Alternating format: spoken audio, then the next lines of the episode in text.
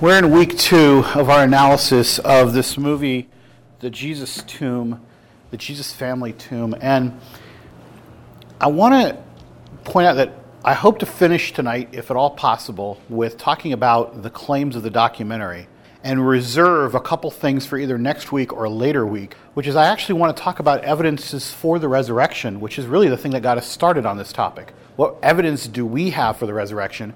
We're spending the last week and this week kind of taking apart the movie a little bit that claims that it found the bodily remains of Christ. But really, after we're done taking apart this movie and all the sensation that's around it, we probably should just spend some time strengthening our own faith about things that are actually true, as opposed to factual leaps that are made. So tonight, I hope to show you some of those factual leaps. Okay. So we're going to kind of review a little bit from last week, but I'm going to set up some stuff. First of all, I want to tell you there's a lot of sensation about the movie itself. I was telling some people before we started tonight that if you look at the blogosphere and all the blogs that are being written, there are hundreds and hundreds of articles being posted every day with information going back and forth about this movie. It is making an impact and is a sensation, but I don't really want to be sensationalist.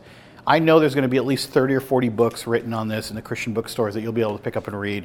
The reason I'm doing it early, even before any books have been written, is because this issue will die away pretty quickly. Most people won't care, but they will remember just a small bit of it. Most of the people that will ask will say, Oh, yeah, didn't they find his bones or something like that? And that's about going to be the depth of their knowledge. And I'm hoping that at least some of the materials that we're putting together will serve as a reference. One other qualification I want to make, just to give you an idea of what even qualifies us to discuss this. I've been studying the topic for the last four or five days pretty closely. I've probably spent about 20 hours collecting information, reviewing the documentary footage what I've done, in case you want it, it's not ready yet, but I've actually watched the documentary and transcribed it line by line, and then added my notes on top of the transcript of the documentary. You're going to see tonight why I would do that. A lot of times we could just analyze something, like the Da Vinci Code when we did that, we just picked out some passages and analyzed them. I believe the documentary hides so much in its wording. There's so many leaps in just one sentence of its wording that you almost have to analyze it the way I would as a lawyer in a deposition transcript. To have the transcript in front of you, read each word, and then assess how that proves or disproves your case and their case. And that's kind of what we've done. Okay. This, by the way, is a picture of the tomb. It's properly referred to as the Talpiot tomb okay? Talpiot, T A L P I O T, because it was found in Talpiot, a suburb just outside of the old city of Jerusalem. All right, so this is the tomb. It was discovered in 1980 when they were going to build some apartment buildings and they started blasting away, and this tomb was uncovered. So the documentary makes the point, and it's probably true, that because there was pressure to keep the construction moving, they brought in archaeologists who diagrammed the inside of the tomb found 10 ossuaries, which are the bone boxes we described last week, and took them out and put them into the warehouse where they're stored by the Israel Authority of the Antiquities, or the Israel, is, excuse me, the Israeli Antiquities Authority. So there was really no reason to, to keep the tomb open because they had taken out what they needed, they cataloged it, and they put it away, and then the construction continues. So that's the tomb. Now, why talk about the documentary? Another, another. Uh, this is an ad that I saw I think it's a joke, but the number is correct. It says here 4.1 million heretics turn, tuned in. Thank you, Jim Cameron. And it's supposed to be from the Discovery Channel, you know, kind of sending him a thank you card. The true part of this slide is 4.1 million people did watch it. Okay? What does that mean? Doesn't sound like a lot of people. 6.1 million people watch the Oscars. Okay, so that's just kind of give you an idea. Like if you're going to watch something like a major uh, event a great television show might attract two and a half to three million people. So if you're a cable television program, that's number one. Number two, you're on the Discovery Channel, which we know is like life's most exciting channel on cable, right? So if you're if you're doing something like on cable, you're on the Discovery Channel, to get 4.1 million people to watch anything is a big feat. To their credit, the Discovery Channel is not issuing a bunch of press releases congratulating themselves yet because there's so much controversy about it They've just decided to let it, you know, just stand without any comment. It's a big number. Everyone knows it. They don't have to say anything. The other thing that's interesting is maybe due to the controversy, maybe not, they've decided not to re air it. So we don't know what that means yet. Okay? They were scheduled to do another couple. You know how the Discovery Channel is. Like they'll have like you know they'll watch the whale thing like 20 times in a month or whatever. They're not going to re-air it. Okay. So what do we know? Last week we made this statement, which I think is true. We said that Orthodox Christianity rests upon the belief that Jesus died for the sins of all mankind, conquered death through bodily resurrection. Almost every scholar in Christianity agrees if this movie is true, it would defeat a major claim in Christianity because we believe in a bodily resurrection and a bodily ascension. Last week we studied this passage from 1 Corinthians 15 making sure that we were clear that the theology of our Orthodox Christian beliefs is that it is a bodily resurrection. If Christ's remains are somewhere in a tomb, that's going to be a major problem, and we can't escape it, as the doctor, documentary suggests, by just believing in a spiritual ascension or a spiritual resurrection.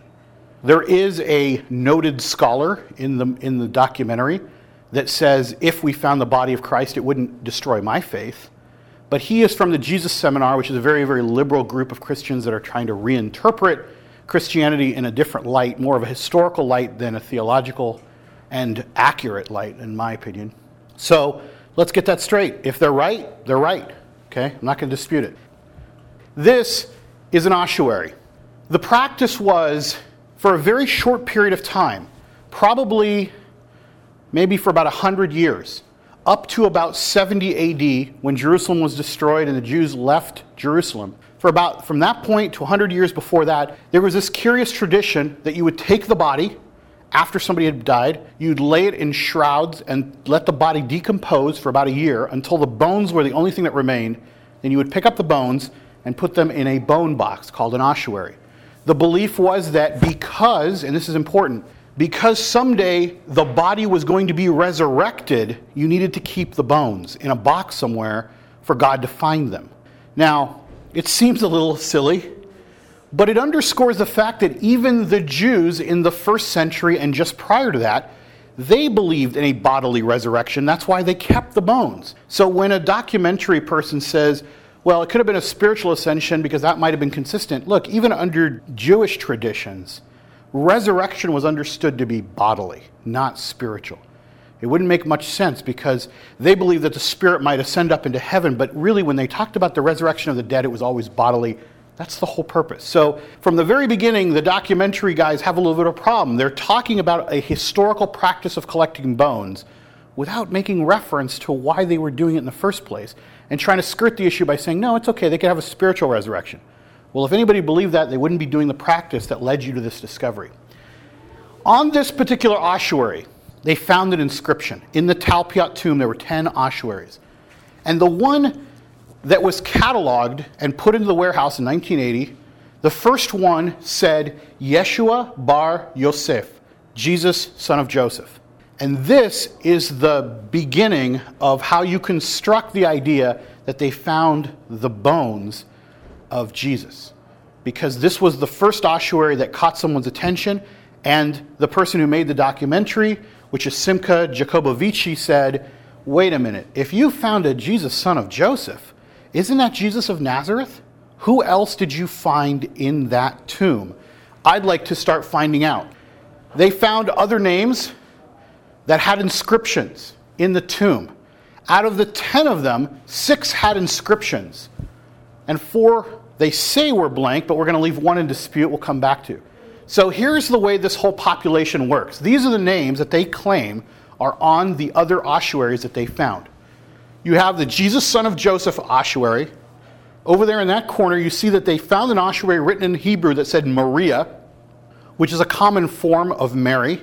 In fact, in the New Testament, Mary, the mother of Jesus, is referred to as Maria. That was a common name, and that was the name she was given.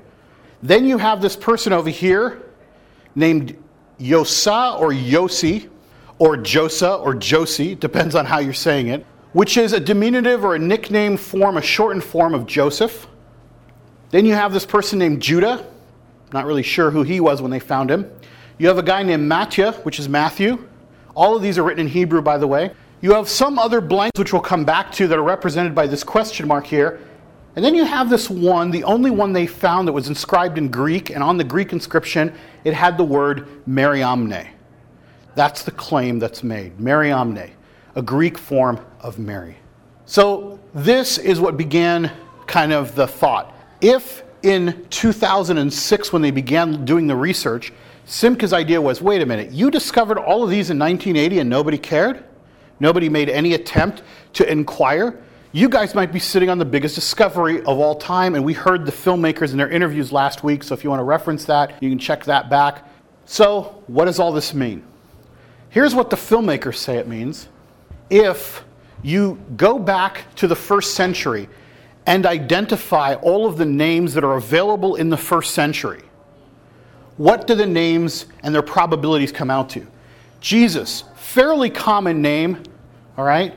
In this case, though, because we have a Joseph who's his father, a Jesus son of Joseph, they came up with the odds of there being a Jesus and a Joseph as 1 in 190. So they came up with that probability. They said that Mariamne by itself is such a unique name, and for it to be written in Greek on, a, on an ossuary is unique. They assigned it 1 in 160. Matya is a fairly common name. It's about the ninth most common Jewish name, so they gave it about 1 in 40 chance that you would find that. Yosa or Yosi is a much more common name because it's a shortened form of Joseph. So that's why they only give it a 1 in 20 name. And Maria or Mary was so common in the first century that probably 25% of the women walking around were named Mary or Maria, or Miriam, or some form of Mary that we, tra- we would translate as Mary. Just based on the statistics and the number of ossuaries found in one tomb, which, by the way, they presume to be, and probably correctly so, that this had to be a family tomb, to say, what are the chances that you would have a family that had these names in it? put them together. Here's the statistics. Taking out Matthew, because they don't know who Matthew is, they decided to just leave him out. And notice they don't have anybody else in there. So now you're just talking about the odds that there's a Jesus who's a son of Joseph, who's in a tomb with somebody named Mariamne, who's in a tomb with someone named Yosa or Yosi, and someone named Maria. The odds of that not being Jesus of Nazareth is 1 in 2,400,000. That's the odds. Under this statistical analysis, it's virtually a certainty that this is the tomb of Jesus of Nazareth. But the filmmakers say to be more conservative, we're going to actually reduce the number down for you. Just to take into account unintended biases, they take the 2,400,000 divided by 4, and they say the chances are 1 in 600,000 that it's not him. And then they further divide that by the number of tombs and ossuaries that have been located to even bring it down lower. And at the end, they say the chances that this is not Jesus of Nazareth that we found is only 1 in 600. Okay? The mathematics was done by the University of Toronto, the head of their statistical analysis. He's a math teacher and does statistics. In the movie, as some of you guys saw, he's probably the only guy left alive who uses a blackboard. He's up there, like, you know, doing this dramatic scene using a blackboard, all this stuff, which I'm sure he did it all in a computer. It would have been easier. But no, he had to do it with chalk because that looks more professorial in a movie, right? Okay. So what does that mean? One in 600,000, I'm sorry, one in 600 that this is not Jesus. That means that the way that they're saying you read it is there's a 599 out of 600 chance that this is the bones of Jesus of Nazareth. Let me give you some critical analysis. This is their claim. I've set it up. Let me tell you what I think of the documentary and why we can take it apart. And this is based on all the information that's floating around out there. And like I said, if you want to follow line by line through the documentary, I have it in Windows Media format. You can see it. You can see the transcript of the documentary and all of my notes from all the different scholars that are weighing in, including my own kind of lawyerly evidentiary views, are in there. Here is some criticism. First of all, I think the filmmakers begin with a conclusion, they drive every assumption towards that conclusion. This has been highly criticized, not just by Christian scholars, but by all the secular archaeologists that are watching this. Some of them are outright furious over this method because it makes archaeology seem like it's, you know, the real world or something. Okay, they make it into kind of like a reality show as opposed to a science. They're mad because this was not published in a journal for peer review and allowed to be vetted by people. They just announced it and put it on a, you know, had a press release, had a big press conference, and then launched the movie. I think it's fair to say that the filmmakers do have a conclusion. they believe this is the tomb of Christ and they're going to drive every conclusion towards it. I say that not because I think that my faith demands I say that. That's probably true. I don't believe it's Jesus in there. But I say that because after analyzing the actual language of the documentary in depth, it's clear that at every point there were numerous ways you could interpret the analysis and they always drove it one way. So they started with the conclusion and got there. Second, there's a real sensationalism about this thing that I think has been criticized, and I'm not the first to say this, by the way. A lot of people feel that the sensational nature of the claims, unnecessary tangents in the film. For example, in the film, they make this big to do about breaking into the tomb again and getting in there. Well, there's nothing in the tomb. It was cataloged. You know, I mean, they know what was in there. And when they, by the way, when they get in there, they don't really discover anything. But there's this whole scene where they take up 20 minutes, like putting a snake camera and doing all this stuff. And then, of course, the director himself in this movie is the only director I've ever seen who spends more time in front of the camera than behind it. He is the star of his own documentary. He's always in front. He's the first guy to go in the tomb. He's the guy like cheerleading and rallying everybody. He's the guy that provides all the editorial comment. Like everything is like, oh, it's amazing. It's amazing. It's like, it's not really amazing. If you look at the statistics on some of the things, they're not that amazing. But he has clearly uh, an interest in driving this. So, there are some tangents. There's film techniques used, the, not the least of which is these dramatic recreations. One of my favorite is where they're explaining that Mary Magdalene was an important apostle and she often taught men and they have this picture of a very attractive Mary Magdalene teaching a whole group of men and in the distance you see Jesus kind of nodding, you know, like, "Oh, this is good," you know. Totally out of fabricate. I mean, there isn't even an account of this in any of the Gnostic Gospels, let alone the canonical, you know, synoptic Gospels or otherwise. We don't have any of this. But it's in there somewhere because it helps your mind. There's a lot of this kind of that's going on. There's a lot of dramatic recreations of Mary Magdalene holding Jesus' child. Later, we're going to talk about how Jesus' son shows up at the crucifixion in one of the dramatic scenes. So there's a lot of this, and it's distracting, okay? If you had written an article in a peer journal and you had actually put down all your statistics and your numbers and your findings, other scholars could have weighed in. This, this is kind of uh, just like a big docudrama. And if you pin down Simcha Jacobovici on this and you ask him, why did you put so much dramatic interpretation? He'll say, I'm a filmmaker. But then when you ask him to say, but if you're a filmmaker, why are you presenting scientific information? He'll say, I'm an investigative journalist and he's been flip flopping back and forth all week. In one interview, he flip flopped like three times that I counted between filmmaker, investigative journalist, and filmmaker again when he needed to be. So can't pin him down. All right, here's another thing. There's almost, I wrote down an almost united effort by Christian and secular scholars. They've un, like universally decried the methods employed by the filmmakers. Okay, um, they've they've come after the science behind the claims, and now some of the experts are backing off the claims. I'm not going to say they've recanted. Some of the experts that are featured in the movie have issued statements expressing their anger that they were edited in the way that they were because it makes them sound like they supported things they didn't support. I find that a little tenuous. Actually, from an objective standpoint, the filmmakers didn't twist too much of what the experts were saying. They were somewhat fair in not asking the experts if they agree, just asking them, I only need one thing from you. Does it actually say that on the box? Yes. Okay, thank you very much. They wouldn't ask them, Do you believe that's Jesus? Because the person would have said no. But the filmmakers, you know, they kind of make it clear. We just needed him to, to confirm the inscription. Now, he's an inscription expert, that's what he does. He's an epigrapher, or whatever they call them. So that's what he did. So this one, I kind of feel the filmmakers didn't quite do as badly, but some of the experts. Oh, and uh, let me backtrack. And when I say they haven't recanted, a lot of Christian evangel- evangelical bloggers are writing that the experts have recanted their views, and that's not true. The number of experts have just clarified their views and said, I don't know that I can reach a conclusion, but I can tell you this is how the math works or this is what the thing says. But still, there's enough dubious evidence that we're going to see that really you don't need the experts. It's, it's the filmmakers already have a bias. Here's, a, here's some examples of what I mean by my criticism of the wording. This is from the transcript of the documentary. Here's an example. The narrator says, But according to the Gospel of Matthew, there was another story circulating after Jesus' death. And although the Gospels calls it a lie, it was rumored that Jesus' disciples secretly took their master's body presumably to give him a permanent burial. You catch what might be wrong with this statement? I'll just point some things out to you. In the Gospel of Matthew, there wasn't another st- story circulating. In the Gospel of Matthew, Pontius Pilate and his people were concerned that the body would be taken. It wasn't that there was a story circulating that the body had been taken. They were recorded to think that the body might be taken, so they took measures to stop it.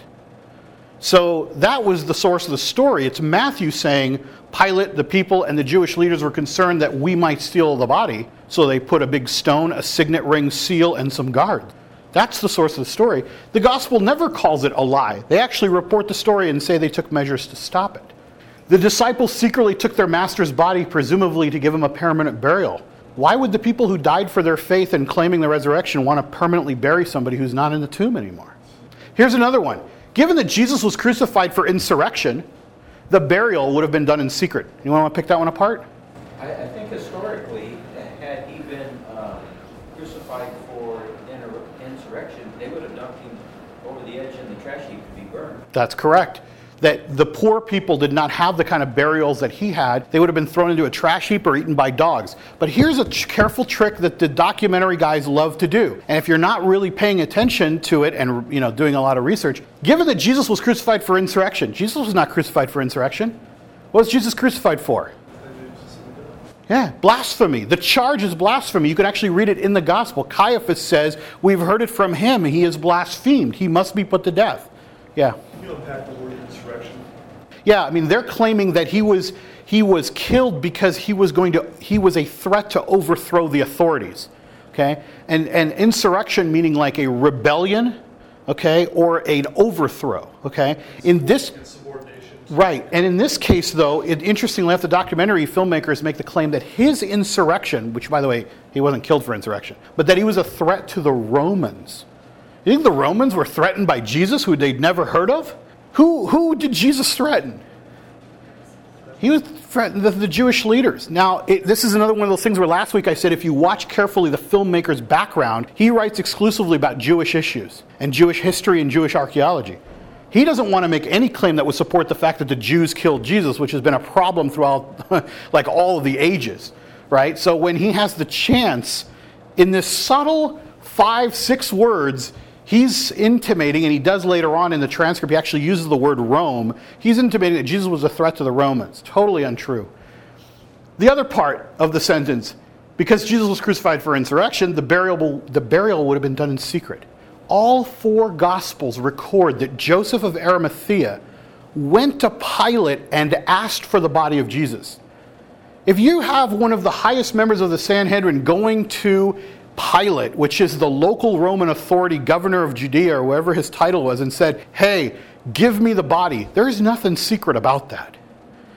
So again, you have this scene going on on television in front of you where they're sneaking in the middle of the night with his body, and it's like, hey, it's not even historically accurate. This sentence has totally taken us down an assumption that doesn't hold true.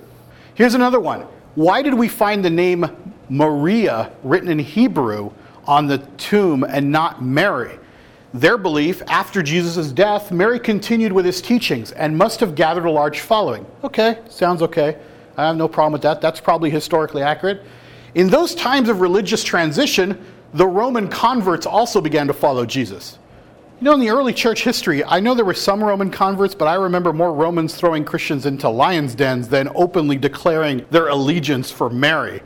And you got to remember, I mean, how old must Mary be? She's his mom. He died at 33. How old is she? How much longer did her ministry last that all these Romans would be coming into the fold, right? And so, as her popularity amongst his followers grew amongst his followers, Mary's name was Latinized from Miriam to Maria. They don't provide any support for that. I don't know if that's even true. I couldn't find any support. You know, I checked all the normal Mary sources like the Roman Catholic Church, who seem to have a real good idea of everything about her, and I couldn't find any proof of this. Okay, here's just two more just to show you what I'm talking about. This is talking about Mary Magdalene. It says previous to that time, women were ordained, and in many early Christian writings, Mary Magdalene is highly respected as a missionary. The words early Christian writings are deceptive because what they're talking about are the Gnostic Gospels like the Gospel of Mary Magdalene and the Acts of Philip, which we're going to analyze a little bit, those are not early Christian writings, at least not Orthodox Christian writings. Those are early Christian heresies. In fact, they're not that early because most of the writings, the earliest writings we know of the Gospel of Mary Magdalene, comes in like the second century. They're not even contemporaneous with the earlier Gospels. And when we did our Da Vinci Code series, we read from those Gospels and they sounded so silly, we just dismissed them outright. There's some stuff in there that's as goofy as you can imagine. Here's another one. Every ossuary discovered in a particular tomb will have the same patina fingerprint. Patina is a residue that begins to form on the outside of the ossuary when it's encased in the tomb. During the documentary, they show this like image of like how it begins to patinanize or whatever they call it. I mean, just think of it like oxidation, but it's patina. They say that you can analyze the patina from one and another to determine if they've been in the same tomb, and they use the word fingerprint. When they do DNA analysis later on, I'll talk about it, they bring them together and they say, you see, they had the same patina fingerprint. And you know what? The DNA lab that did the analysis didn't know what it was testing, and afterwards, when it found out, it said, hey, let's clarify something. There's only two things that we can call a exact match a fingerprint, like an actual human fingerprint, and a DNA match. When we're comparing soils and all those other things, they might have similar characteristics. We might call them consistent, but nowhere would we ever use the word fingerprint. Because fingerprint to forensic analysis means an exact match like a real fingerprint or DNA where the actual strands directly correlate. So it looks like we got a little bit of fancy work with the wording. Let's go back to our ossuary. Dave. Well, uh, even if you have the 10 ossuaries in there, the patina would be different based on the time it was placed in there. Right. Right, and that's one of the things, that's one of the theories that's been advanced is in the end, we'll get to that. It's probably a multi generational tomb that lasted over some period of time. The filmmakers say, well, it couldn't have lasted over too long of a period because the, the, we only know that it lasted for 100 to 70 to 100 years of this practice. And by 70 AD, the diaspora happens. If you don't know that ref, historical reference, Jesus predicted the destruction of the temple in Jerusalem, and the Romans in 70 AD basically destroyed Jerusalem and kicked the Jews out. So at that point, they said the, the, the practice of ossuaries kind of stopped because they were, most of them were in exile. Okay, that's, I think archaeologists agree with that. But still, in 100 years back then in the first century, you could probably fit three or four generations. I mean, the, the, the length of time was not that long. So let's go back to this picture of the different ossuaries because it's important that you look at this one that I have a question mark over. I told you there were four that they didn't have inscriptions on. When they cataloged them at the Israeli Antiquities Authority in the warehouse, there has been a claim that one of them went missing. They didn't know where it was. There's a debate brewing right now over do they have 10 or do they have 9? Because most likely, when you find an unmarked ossuary, it's nothing really that important. They have about a, probably a thousand of them. I think they say that they found close to 2,000, but let's just say they found 1,000. Only 20% of the ossuaries found have had names on them. Okay, so they have a lot of unmarked ossuaries. They kind of put them in the back. You know, they don't really care about them. In fact, some people think they just put them in a yard somewhere because it's not that significant. Either way, the debate on whether there's nine or 10 left open this possibility that the 10th ossuary is one that bore the following inscription James, son of Joseph, brother of Jesus. According to the filmmakers, if you add that one ossuary and place it in the Talpiot tomb, now you have a Jesus who's the son of Joseph, who has a brother named James, who claims that you know they are brothers, a brother named Yosa, a mother named Mary, somebody named Mariamne, who they say is Mary Magdalene, somebody named Mattia, and this guy named Judah, and they believe that the odds at that point of it not being Jesus jump up to 1 in 30,000 because finding the ossuary of James in the Talpiot tomb would be pretty strong evidence that this might be Jesus of Nazareth. This is kind of the big moment, and for some of you who watched it last night, you know that they have a great sound effect in the movie. Like every time something important happens, they go, you know, in the background. So I promise that in this talk, when I edit it down, I'm going to add that same sound effect every time I say something important or have a Sufi yelling in the background like they do, or it's like every time something important happens. Okay, so maybe this will be the one CD you guys might listen to. Okay, one in thirty thousand. Let's analyze that. Here's an analysis of the statistics. In the documentary, Professor Feuerverger from the University of Toronto is the statistician that conducted the math. He's the one that came up with all those numbers you saw just a moment ago.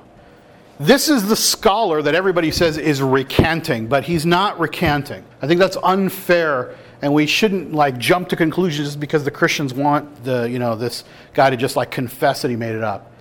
What he said is the following. I'm quoting from his website right here. He says, "It is not in the purview of statistics to conclude whether or not this is the tomb site of the New Testament family." Any such conclusion must more rightfully belong to the purview of biblical historical scholars, who are in a much better position to assess the assumptions entering into the computations. The role of statistics here is primarily to attempt to assess the odds of an equally or more compelling cluster of names arising purely by chance under certain random sampling assumptions and under certain historical assumptions. In this respect, I now believe that I should not assert any conclusions connecting the tomb with any hypothetical one of the New Testament family. Christian scholars have identified this part right here. In this respect, I now believe I should not assert any conclusions as if he's thrown in the towel. He's not throwing in the towel. What he's saying is maybe I shouldn't come to conclusions. That's not my job. My job is to assess the statistics. But what I'd like to show you is what he bases his statistics on and what he believes is important and what's not. This is from his work as well. The results of any such computations are highly dependent on the assumptions that enter into it. So, for him to get to these 1 in 30,000 or even the 1 in 600 statistics, here are the assumptions. We assume that Mariamne Mu Emara is a singularly highly appropriate appellation for Mary Magdalene. That's the one that I've abbreviated down to Mariamne. We're going to talk about that. We assume that Yosa is highly appropriate appellation for the brother of Jesus, who is referred to as Yosa in Mark 6 3. The filmmakers make a big deal about this, that in Mark, the earliest gospel, they keep saying. You know, it's convenient for them to use the earliest gospel when they need it, and they use the gospel of Mary Magdalene in a fourth century text when they need it. So Mark is the earliest gospel, which they're correct about. That in Mark 6 3, Jesus' brother Joseph is referred to as Yosa, or Yosi, or Yosei. Actually, the right Hebrew saying is Yosei, okay? We assume that the Latinized version of Maria is a highly appropriate appellation for Mary of the New Testament. It is assumed that Yosei is not the same person as the father Yosef, who is referred to on the ossuary of Yeshua. Okay, got all those Y's down? And we assume that the present of Mattia does not invalidate the find, although we assign no evidentiary value to it. And we assume that Yehuda, that's the Judah, son of Yeshua, does not invalidate the find, but we ignore it in the computation. The last assumption is contentious. That's probably the understatement of the century. This is written in an open letter to statisticians because so many people bombarded his website trying to redo his computations that he's kind of almost like pulling back on the conclusion and then saying, hey, look, there are assumptions. I understand they're controversial, but I have to factor something, and that's my job as a statistician. Okay, give the guy a little credit. But notice the word invalidating. As a lawyer, if there's an invalidating factor, what I'm interested in, if there's a theory that invalidates the research, I want to explore that theory because what he's actually saying is we're giving high weight to Mariamne, we're giving high weight to Yosei, we're giving high weight to Maria being Latinized, we're giving high weight to this Yosei not being Joseph, who's the father of the Yeshua. And we're throwing out Mattia, which makes him sound like he's being conservative, but he's not. Because he says, I'm, in, I'm throwing out Mattia provided it doesn't invalidate my finding. Meaning, provided I can find a way to explain why there's this stranger named Mattia who's not part of the family of Jesus hanging out in the tomb. And they don't even believe he's the, they don't even make the claim that he's the gospel writer. There's a family tomb. He wouldn't be in there. He's not a brother of Jesus. He also talks about this Yehuda, this Judah, what's Judah doing in a tomb? We don't have any recollection or any, any story of there being a Judah in Jesus' family. So he's an invalidating factor. So if we can find that Mattia or Judah doesn't belong to the family of Jesus, or Mariamne, or James, then we got problems. The whole theory falls apart, and that's what we're going to spend a few minutes on right now. How does the theory fall apart? Let's go back in the tomb again. okay. We're back inside now. Here are the possibilities and why I believe we can start to get rid of these. You're going to need to look at the outline if you really care about the full explanation, because first, I'm not a Hebrew or Aramaic scholar. Second, the explanations are lengthy, and even the top Christian scholars are not able to give the right answers. The top epigrapher and the top name analysts, one's at Harvard, one's in Berlin, another one's writing from the university in Scotland, I believe, and they're being quoted by everybody because they are the people that you would want to quote. According to the name Mariamne, let's start there. There's a big assumption made that because her name is written in Greek, she must be Mary Magdalene. How do we get there? Number one, Mary Magdalene is Mary from the town of Migdal. The filmmakers claim that Migdal was a trade city, so they must have spoken Greek and Aramaic. In the first century, who didn't in that area? So she becomes an important person who spoke Greek, and that's why her name would be known in Greek. That's a little unfounded. The real linchpin for them comes from the fact that the Gospel of Mary Magdalene starts to talk about her being an apostle so they start to look at that longer word that I showed you where it says Mariamne, and then there's like a Mariamnu, Umara, and they start to make something out of that. They say Mara in Aramaic means master, so the way you read this inscription is not Mariamne who is known as Mara, but Mariamne who is the master. So therefore, Mary Magdalene, according to the Gospel of Mary Magdalene, because she became an important person some people speculate in the Gnostic tradition, again, a heresy of the church that was soundly rejected, that she was the most important and closest apostle to Christ. That's why she would be the master. Of course, there's the theory that they're married, which comes out of this from the Da Vinci Code type esque stuff. And finally, in the fourth century, in the Acts of Philip, there's a reference to Mary Magdalene as the evangelist, the apostle, and she's referred to as Mariamne. The filmmakers drive home the point that of all the Marys that we knew in the first century, the real Mariamne that was really famous, that they would have put her name on there, would have been Mary Magdalene because of these Gnostic texts. The problem in the analysis, you'll have to read the scholars. Let's go backwards. In the Acts of Philip, there's a number of Marys. None of them are specifically identified as Mary Magdalene. So while there is a Mariamne in the Acts of Philip, again, a fourth century later writing by a heretical group, not Orthodox Christianity. But even though there is a Mariamne in there, there's also a Mariam, and they're spelled very close. And both of them are discussed. One of them is the sister of Philip, who is the subject of the Acts of Philip. And the word Mary Magdalene doesn't appear in there. There's just an assumption through tradition that she might be the sister of Philip, being Mary Magdalene. No evidence. In the Gospel of Mary Magdalene itself, the word Mariamne is not used.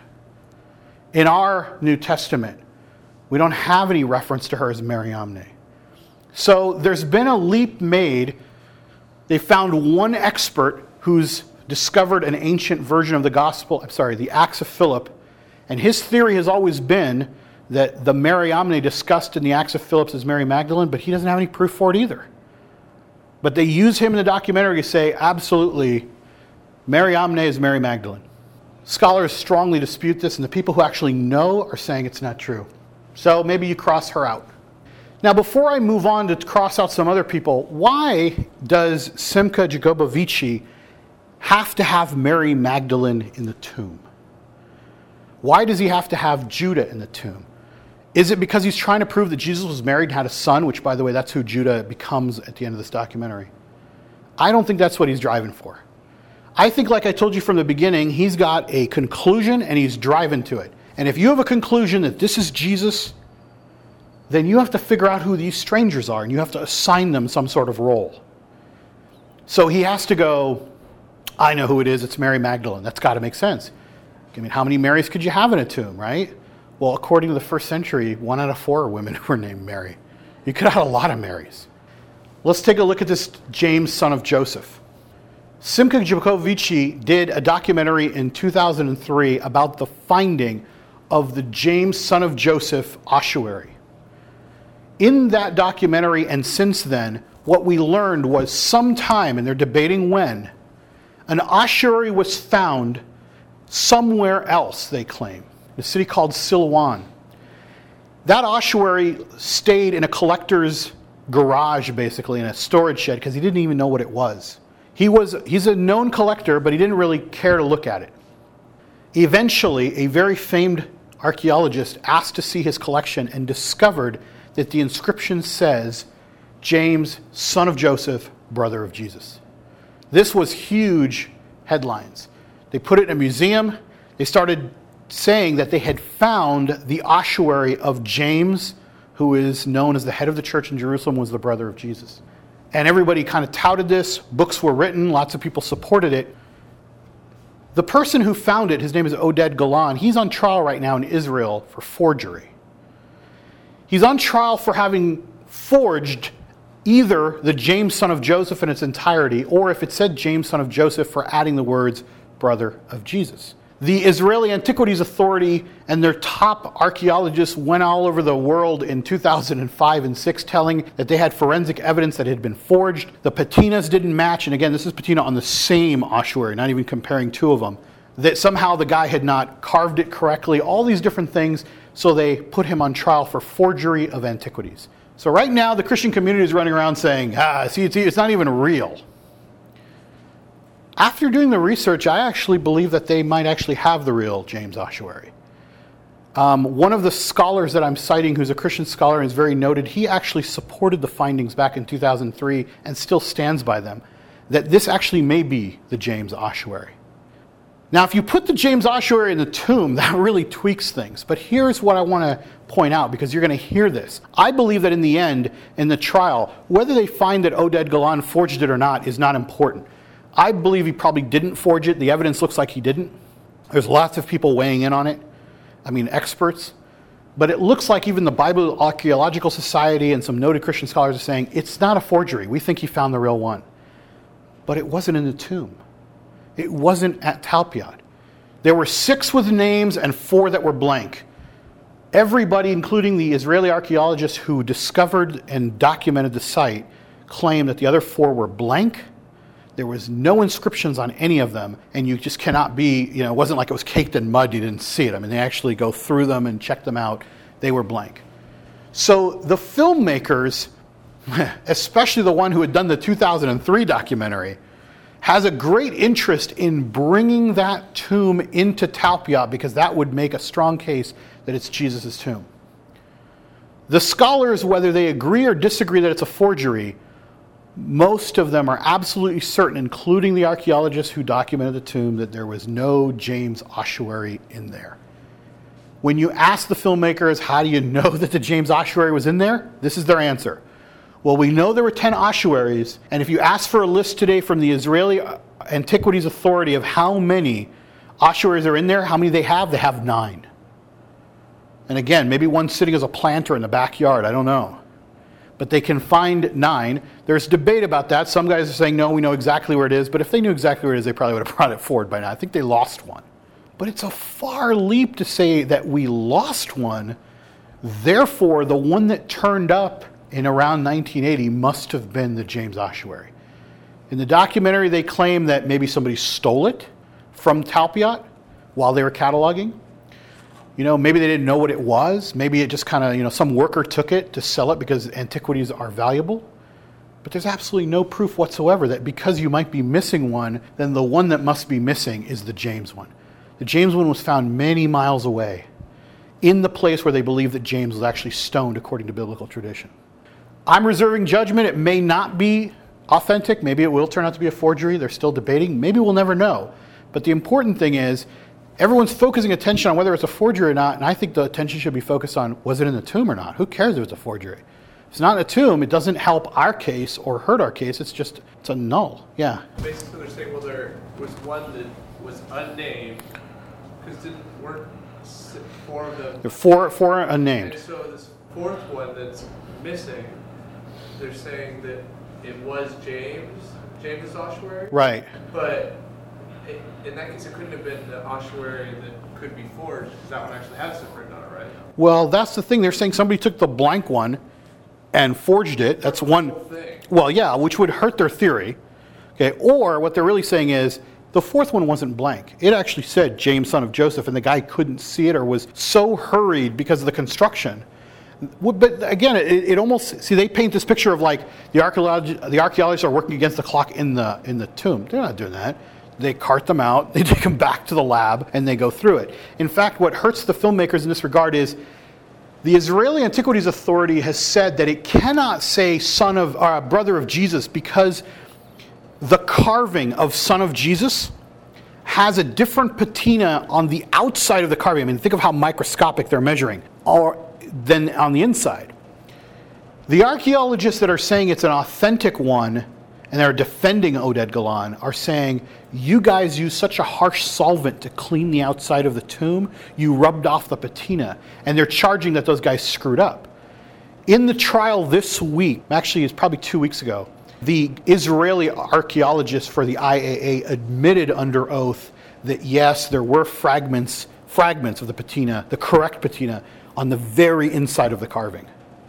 So maybe they, maybe the, the, what that means is evidentiary means maybe they did clean it too harshly and ruin part of the inscription in terms of at least being able to tell the, the patina analysis is now going to be flawed. But again, it, it pulls us back to the same filmmaker is going back to his earlier work. It's like, you know, I think you're a little too close to the subject. You know, because you researched this and made a movie a couple years ago, like you just kind of like you're not making the sequel here. You know, this is not what this is about where all the ends fit and we go, "Wow, that's amazing." That would be a movie. This is supposed to be history. Ben? Part of their argument was that the James ossuary had the same patina as the other ones in the tomb. And I know they came up with a couple examples saying other tombs don't match the you know the patina in the tomb. So therefore since the James one does match, it Right. must be. But I mean it seems like a tomb is probably made out of the same type of stuff around the same era within a hundred years. I mean how likely is it that two tombs would have the same patina? That's a very good question. And I, and I admitted that maybe in saying that because um, another proof for why they believe when they when they what, what Philip just said is they made this like this leap to conclusion that if one's missing it must be the James. Okay. But what they did in fairness to them was they tested the James ossuary, which was found miles away, with the Talpiot ossuaries and compared the patina on them. So presumably, if they were once in the same tomb, they should have the same patina, even if it was stolen and claimed that it was somewhere else. That's when they go to the forensic DNA analysis and they call it a fingerprint, which I was referring to earlier. And they say it's a fingerprint match. It's not a fingerprint match. They're consistent. So it's not like there's zero evidence that they were ever in the same tomb. But the most that the analysis can say is that the patina of this one tomb is consistent with the patina of another. Okay. Now, if they were right that you can only have one unique patina when you're in, you know, in, closed up for 2,000 years, you would get like a, the same exact type of patina. I think a lot more uh, people would be jumping on that bandwagon. I think most archaeologists go, uh, I mean, that would be one indication. They might be consistent. You're right. The soils may be the same. Um, they've made the claim the soils are different, that the soils in Silwan is different than the one here. So if they were really that different, you would have noticed it. So that must have been in the same one and later got a little contaminated when it lived in the guy's garage. I mean, you know, there's a lot of theories you can make, but you cannot say they're identical, which is what they've said. It's a fingerprint match. In the documentary, you hear them going, it's a match, it's a match.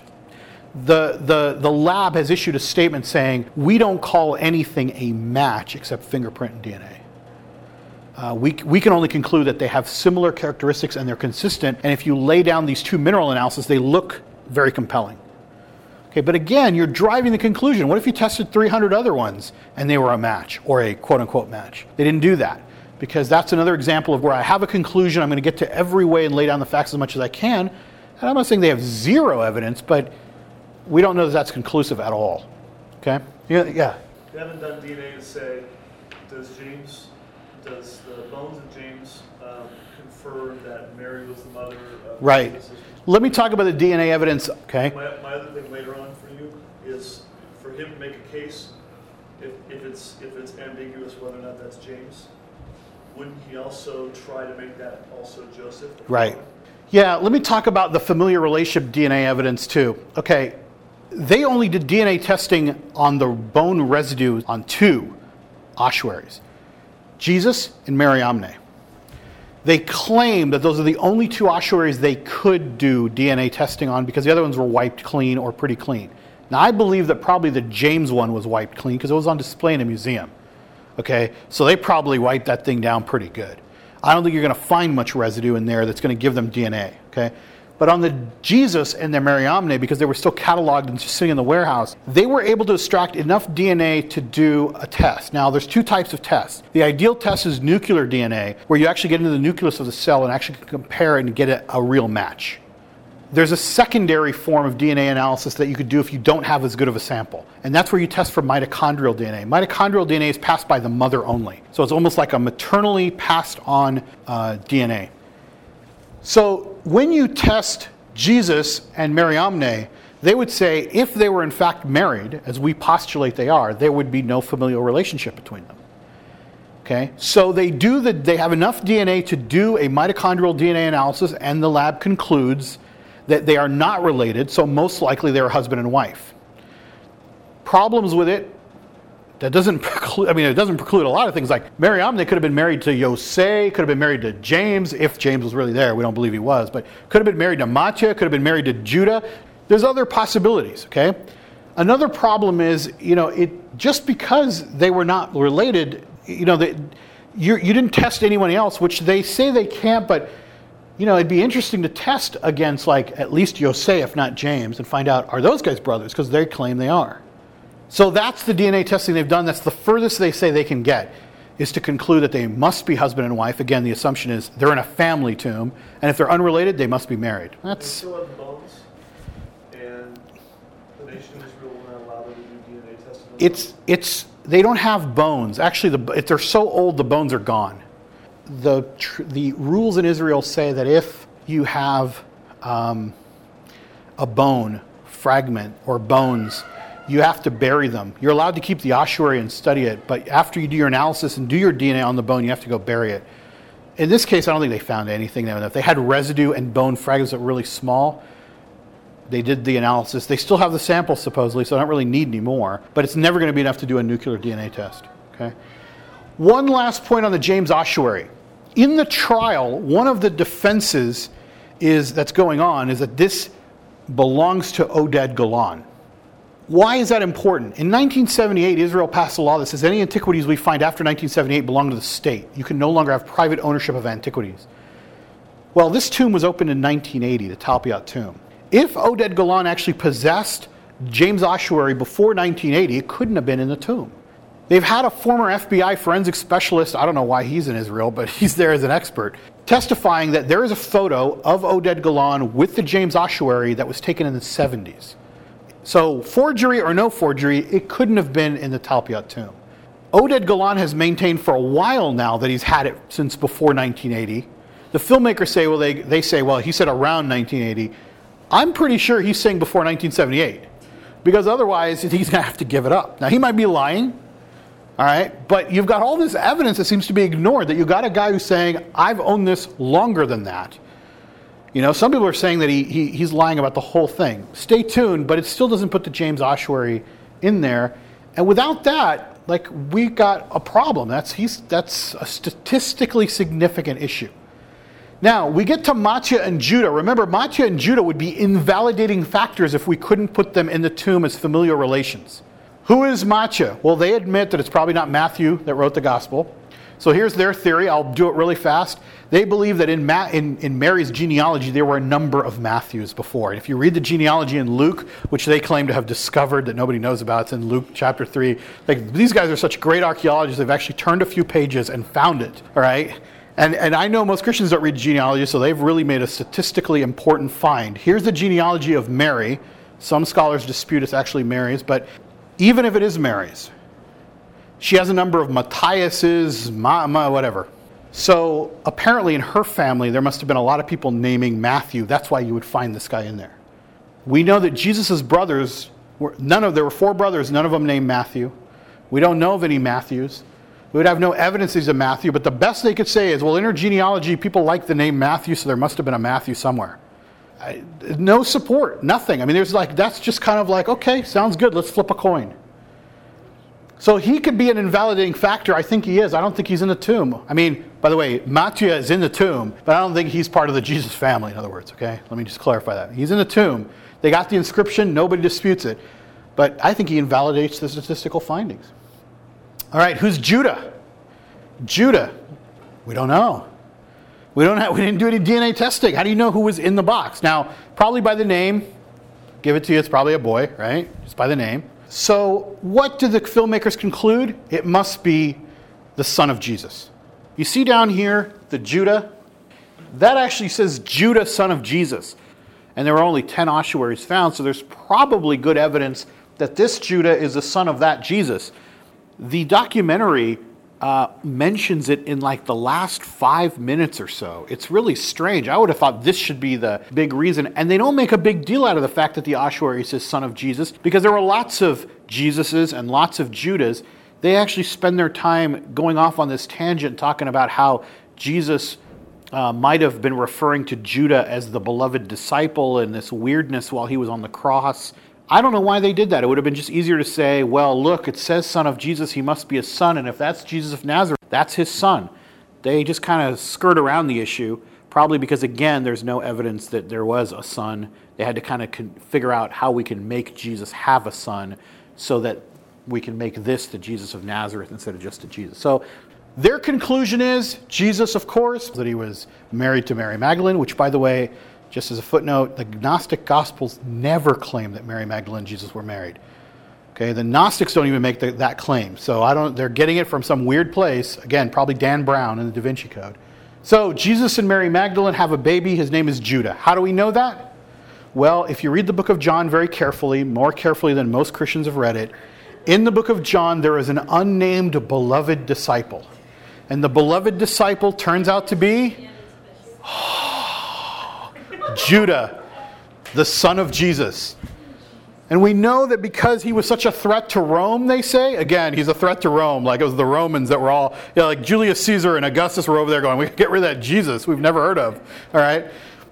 That because he was a threat to Rome, they would have kept the child secret. That's why he's the unnamed beloved disciple. And at the end of the documentary, as Jesus is being crucified, when he says, Mary, behold your son, He's not talking to his mother. He's talking to Mary Magdalene, who he's saying, Behold your son. Like this would be news to her. She's like, Hey, I, hey, son, I want you, we're going to go and see dad get crucified today. Come on. We're going to go over here and watch him be like tortured and get asphyxiated on a cross, okay? So that later he can recognize you as a son finally. Okay, Mary, behold your son, and son, behold your mother. He's like, I didn't know you were my mom. Like, yep, I had to tell you right before I died, okay? So make sure we're all buried together later, okay? It's just that Judah is, according to Feuerverger's own analysis, he could be, an, it could be, he probably is, he could be an invalidating factor because in a family tomb, we don't know of any Judahs that related to Jesus. If there's a Judah, then this probably is not the Jesus family tomb. Couple last notes. Jesus, son of Joseph, sounds big. People who are anthropologists who talk about the way that people lived in the first century have pointed out that Judea and Galilee, as two distinct parts of the nation of Israel, had different customs. People in Judea were known by their first name and their father. People in Galilee were known by their first name and the city they lived in. That's why in the Gospels, Jesus is Jesus of Nazareth. That's why we know him as Jesus of Nazareth. It would not have been proper to call him Jesus, son of Joseph, because he was a Galilean. He was a Nazarite. He was not from Judea. Second of all, we also know that Jesus, son of Joseph, if you're a follower of Jesus trying to hide his body, this is an insult. The Gospels only record one time when he's called Jesus, son of Joseph, and that's when the Pharisees are trying to insult him and remind him that he's human. The guy who records it is Luke, who probably knows that he's not the son of Joseph. In fact, he's written about the virgin birth and knows he's the son of God. Other times in Nazareth, he's referred to as, Isn't this the son of Mary, and don't we have his brothers and his sisters among us here? He's not referred to as the son of Joseph. This is not a title that Jesus bore. He bore a lot of sons of, son of man, son of, you know, God, but he didn't bore a son of Joseph. And if his followers were the ones doing all this work, they would not inscribe this. So there's further proof this is problematic on all fronts. If you eliminate Mariamne because of all the naming and the people who've weighed in and said Mary Magdalene was never referred to as Mariamne, James is probably found, but he's found somewhere else where he was actually stoned. So that might be accurate. Matthias, some guy we don't know. He's totally unrelated to the family, but he's related to this family. And this Judah we've never heard of and doesn't have anything, and, and there's no reason to believe that Jesus had a wife or a son. This would have been great.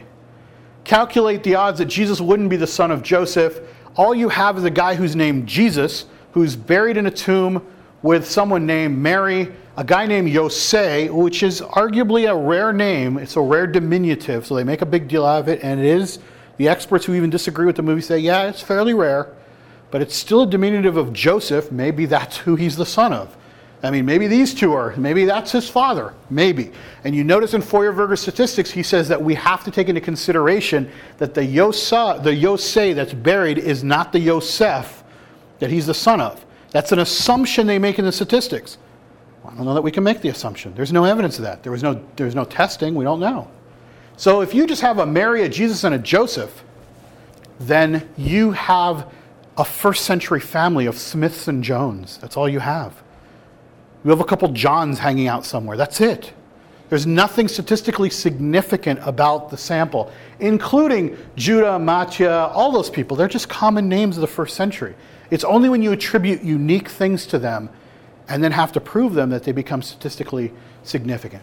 Finally, if we walk out of the tomb now that we're leaving the thing behind and you look and you say, why, in the end, would all these people in the Gospels go to their deaths proclaiming a resurrection when there's a tomb with this big ornament on it that everybody knows is sitting there that people could say, that's the tomb of Christ? Wouldn't the Jewish authorities who were so intent on keeping the tomb sealed have said, What are you talking about? He's in there. Wouldn't the Roman authorities, whose authority was violated by the very resurrection because they thought it was a break in, wouldn't they have interest to find this thing? Would all those people be crucified, stoned, hung upside down, all those things for a tomb that's sitting in plain sight in the old city with a big chevron on it and a dot? I don't know. It makes no sense. And that's where it leads us into next week. Next week, we're going to be talking about some of the evidences for the resurrection. Why are Christian scholars and even non Christian scholars so convinced that there's historical evidence for the resurrection? But we're going to work on eyewitness and circumstantial evidence and kind of build a case now that we can at least put this aside. If you want details about some of these things, I expect by the end of this week I'll have the entire transcript annotated. If you want just to see the film because you didn't see it, I'll have it I have it on CD. If you want to actually just read the naked transcript without any of my annotations or the scholar's annotations, you can do that too.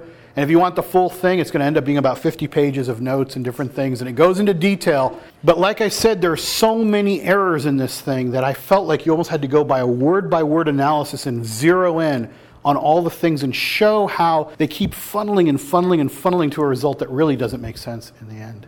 So that's kind of the uh, analysis of the Jesus tomb. Let's pray and do a little bit of worship, and then I'd be happy to talk to you guys about this tonight and what it is. Let's pray. Jesus, I want to know that we have a reasoned faith that isn't just based on conjecture. I want to know that it withstands scrutiny. And an exercise like this, Lord, I believe, even though we take time out from focusing and worshiping you and actually building up things that are edifying to our souls and our minds, this at least exercises our faith and reminds us that we do have that reasoned faith that you're not calling us to just blind obedience. That even though you ask us, Lord, to believe in those things that are unseen and that we're blessed for doing that, that there still is a reason for our hope.